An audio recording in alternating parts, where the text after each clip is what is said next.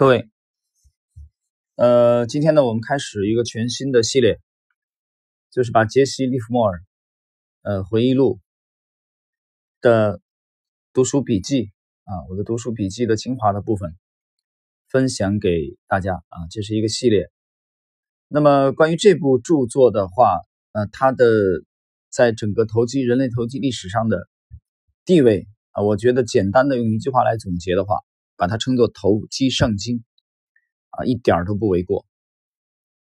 你可以看一看，从本书诞生的一九二三年啊，到现在接近百年的时间，在全世界的范围内，在全世界整个的投资领域啊，投机领域，从股票、债券到外汇啊，到期货，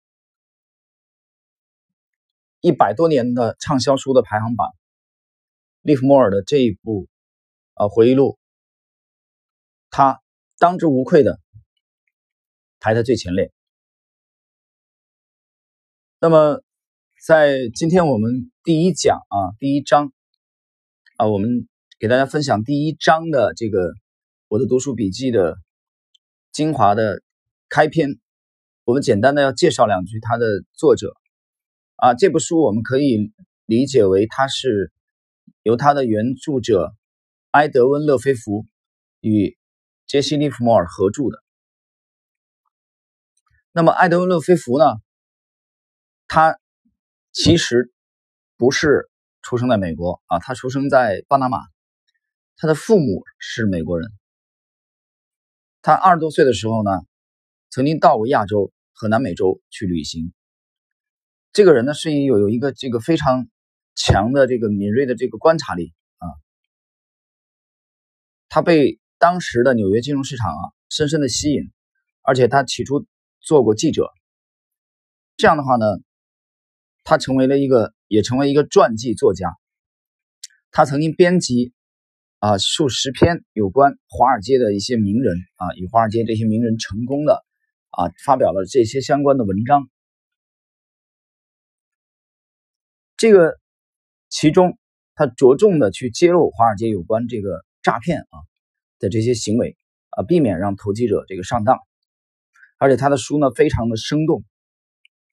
那么在上个世纪二十年代初期，埃德温·勒菲弗的年龄呢在五十岁左右啊，这个作为一个男人来说，这个年龄是一个非常成熟的。有了他早年的这个大量报道的积累之后啊，他了解到了呃华尔街一些操作的内幕，所以他就有意识的啊想去选择一位。杰出的作手，啊，来去围绕他来发表一部作品。那么最终啊，他选中的就是杰西·利弗莫尔。当然，在本书中啊，他的名字是这个杰西啊拉里·利文斯顿，以这个名字作为书中的主人公。其实他影射的就是杰西·利弗莫尔。那么，杰西·利弗莫尔呢，是美国投机历史上。啊，百年来最伟大的作手，他也是趋势投资的开山鼻祖。那么，在这部名著当中啊，我们可以看到啊，很明显的两人合著的这种痕迹。呃，我们接着来讲这部名著，它起初呢，并不是由艾德温·勒菲夫啊直接的啊交给出版社的。它是用连载一段一段的啊发表的，就像我在之前推荐过丁春江先生的《北洋军阀史话》啊，他当时是一段一段的发表在这个台湾的报纸上连载的。那么埃德温·勒菲弗这部著作呢，是发表在星期六晚邮报这个《The Saturday Evening Post》这份报纸上，他从最早是从一九二二年的六月份。啊，持续的连载，连载到了一九二三年的六月份，连载了一年。在报纸这份报纸连载期间，啊，读者呢非常的喜爱啊，对这个内容相关的内容。然后随后连载之后，特别受欢迎，那么才结集出版啊，由美国的威利出版社出版。所以它是先通过报纸连载的形式，啊，它整个围绕就在写拉里·利文斯顿。啊，其实背后的人物原型就是杰西·利弗莫尔。那么接下来我们这个进入本书的第一章，进入本书第一章的这个学习。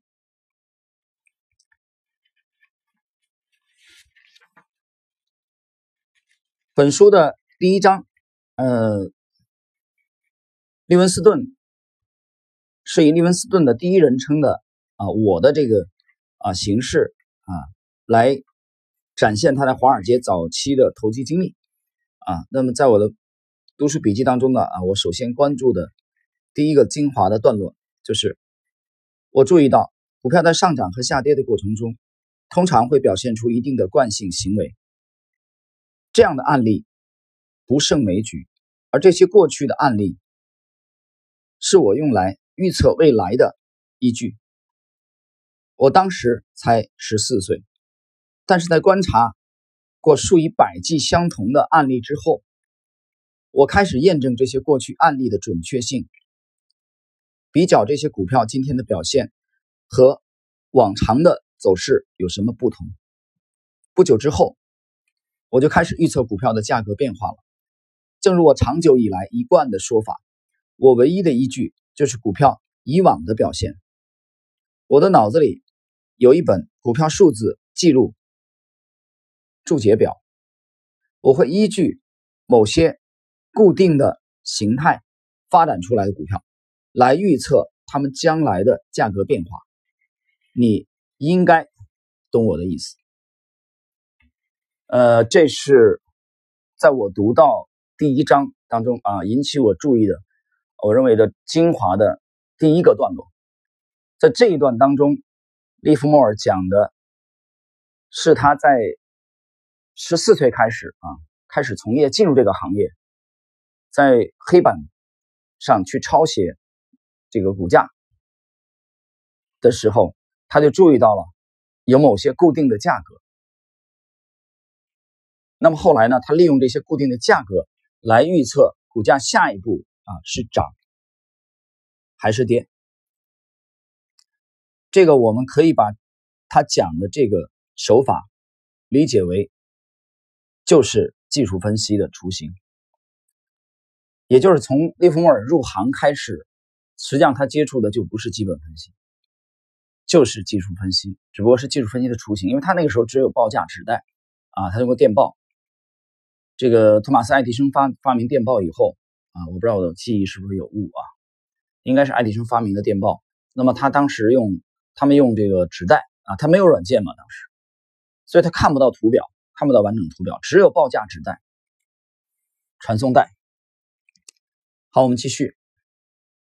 另一个我很早就学会的经验是，华尔街没有新鲜事物，因为投机就像。山岳一样古老，自古以来就一直耸立在那里。股市今天发生的事情，过去也曾经发生过，而且将来还会再度发生。我从来没有忘记这一点。我没有办法记住，啊，口误啊！我设法记住他们是何时以及如何发生的，但事实上。我是亲身经历过以后才记住的，啊，这是我们今天的第一章读书笔记的第二个段落，啊，也是我觉得精华部分的很非常闪光之处。这个重要性，我认为在本书当中啊，它是排在前列的。这么短短的一句话，大家要注意，这已经透露出了整个这部名著的中心思想。可以说，利弗莫尔的中心思想也是趋势投资的中心思想。这句话，这段话讲的，华尔街没有新鲜事物，投机像山岳一样古老啊。过去发生的事情，将来会再度发生。它其实背后影射的，啊，它契合的，就是我在喜马这个专栏当中啊，《意图千金》当中我曾经讲过的、解读过的。技术分析三大公理当中的历史不断重演，利弗莫尔其实就是想说明这句话。这个历史不断重演是在上个世纪初啊，由查尔斯道创造的道氏理论啊和汉密尔顿由他们提出来的三大公理当中的一条啊，三大公理当中其中的一条而已。那么列夫莫尔在开篇的第一章，通过他自己的亲身经历提出来了这一点。我个人认为，这一点不但得到利弗莫尔的认同，也得到了本书的著者、原著者埃德温·勒菲弗的认同。这也是整个《股票作手回忆录》这部亘古投机名著啊，投机圣经的核心思想当中的。核心啊，大家所以要好好的体会一下这一点。那么，我们来看看我们的散户是如何看待市场的。他们认为，今天的价格就是今天的价格，昨天的价格就是昨天的价格，去年的价格就是去年的价格，啊，这几者之间没有任何关联性。但是，你回顾一下啊，百年前大师利弗莫尔是怎么讲？你回顾一下我们刚才解读的这个第二个段落，读书笔记第二个段落是怎么讲的？你就会发现你对市场的认识和大众一样，非常的粗浅。那么接下来，我对这种游戏有着浓厚的兴趣，而且非常急切的想预测所有热门股的涨跌。于是我准备了一本小册子来记录我所观察到的事情。许多人都在做记录，但他们的记录大多是虚拟的交易，只是想象啊赚或者赔了几百万美元，并不会真的头脑发热或流落到收容所。我的记录和他们的不一样，我所记录的是我的预测，到底是对还是错误。除了预判下一步的走势之外，我最感兴趣的是证实自己的观察是否精确。换句话说，就是验证我对未来的预测。是否正确？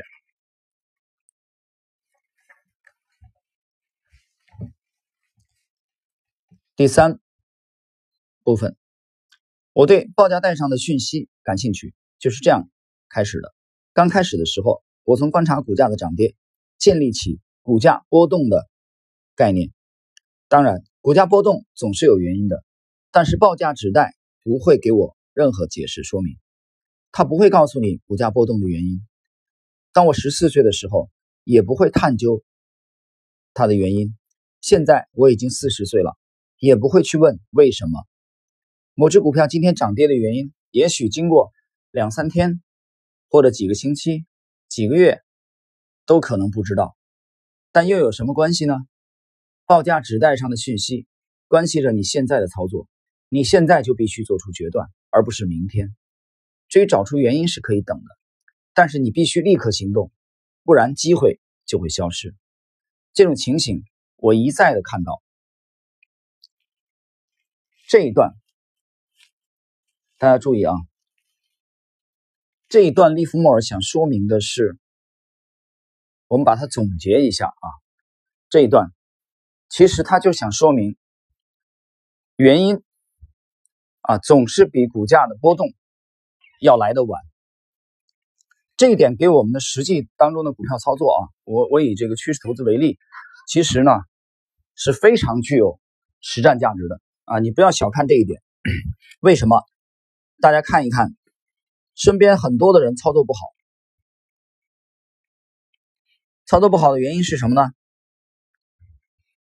操作不好的有一个重要的原因就是，他们总想知道股价为什么会上涨或者下跌。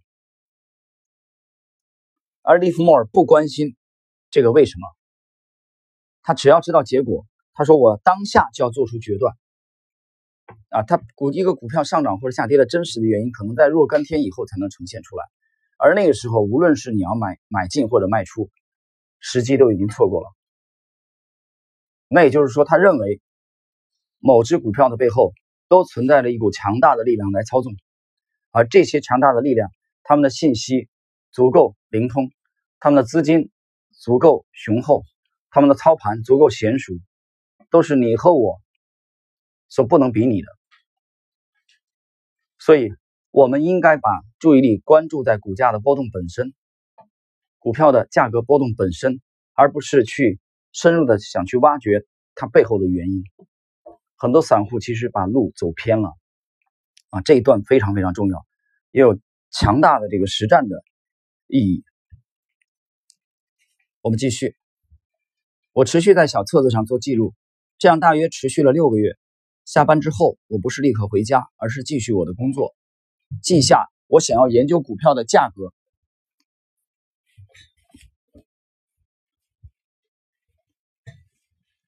并研究其变化。我一直在寻找重复或相似的形态，其实这就是在学习分析报价纸带上的数字。只不过当时我还没有意识到自己已经开始学习预判未来了。解释一下，它指的这个预判未来啊，我刚才已经讲了，其实就是技术分析的雏形了。通过对市场行为的研究啊，研究市场行为。所以你发现他把这个他的小本子啊，用他的小本子来记录这些价格的波动的固定的形态。那么以后凡是听说有相关的啊股票的新闻或者消息的时候，他一定要拿出他的小本子来进行验证，吻合他才考虑买进，不吻合他就放弃。所以这个小本子已经成为了杰西·利弗莫尔，就是本书当中的主人公啊，杰西·拉里·利文斯顿操作的依据啊。他在空桶店也好，啊，到大都会也好，他安身立命的依据就是这个小本子。这个小本子就是他的法宝。好，我们继续。我说过，大都会是我最后的希望所在。它是新英格兰地区最有钱的空桶店，而且他们通常对交易的数量不设上限。在大都会每天固定交易的客户中，我想我是交易量最大的。他们的办公室很豪华，拥有我所见过中最大、最完整的报价看板，看板的长度贯穿整个营业大厅，任何你能想到看到的商品报价，行情看板上都有。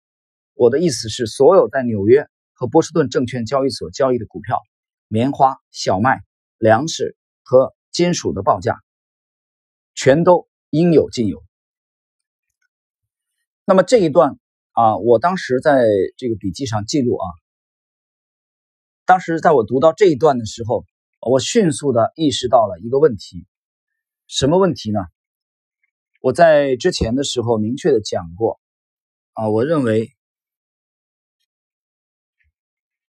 趋势跟踪的开山鼻祖就是杰西·利弗莫尔。那么，既然是讲开山鼻祖，他一定是一个具有强大的宏观思维的投机者。所以在这一段啊，而且这一段出生这个出现在本书的第一章。当时的时候，利弗莫尔不过是十四五岁的年纪，可以说他刚刚入行啊，没有多长时间。到大都会去，因为空桶店把他淘汰出局了嘛，他总是赢啊，别人就不跟你玩了，你跟打麻将一样的，你总是赢，总是赢的话，你就拿动了别人奶酪嘛，就空桶店把他赶走了，没办法，他到大都会去淘金。但是大都会啊，利弗莫尔格通过利文斯顿的回忆啊，他是新英格兰地区最有钱的这个空桶店。这一段给我读到的信息最重要的就是。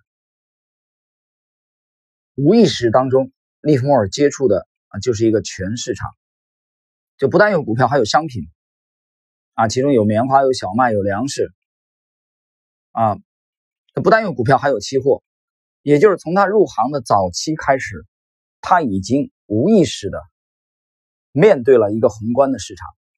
我想说的要点就在这里，所以这对他后来的这个成成功啊，在华尔街取得了，尤其是。非常经典的三次标志：一九零七年的做空，获利三百万美元；一九这个一五年前后这个破产之后，通过狙击伯利恒钢铁，用五百股的融资额度啊东山再起，获利五万美元东山再起。他那时候实际上已经破产啊，最辉煌的人生的巅峰，一九二九年，在短短九个交易日左右，做空美股，赚取了一亿美元，奠定了基础。所以他是一个宏观的大师啊，他不是很狭隘的，只知道股票啊，只扎在股票里面。因为我们知道影响股市的因素太多了啊，这一点呢，我在知识星球半亩红专栏啊，这个专栏已经写了将近两年，其中我反复的向新友们强调。这一点，股市整只是我们整个投机的一个池子而已，啊，在它在它之上，比它规模庞大的还有很多，许许多多，比如有债券这个池子，啊，比如说股市之上有货币，啊，从周期上，比如货币之上有什么？货币之上有政治，政治之上有什么？有周期，周期之上有什么？有人性。所以你站在一个非常宏，比如说你站在一个太空的角度去看待股市的话，你发现股市只是其中的一个池子而已。你想把股市这点事儿弄清楚，啊，你还真得有宏观的思维，啊，非常幸运的是，我们整部这部著作的主人公啊，拉里·利文斯顿，也就是杰西·利弗莫尔，从入行的早期就已经具备了这个有利的条件，这不得不说是他的幸运。好了，朋友们，那我们今天的杰西·利弗莫尔回忆录的读书笔记的。啊，第一章的精华部分的内容就到这里啊，我们在下一集将进入第二章的学习。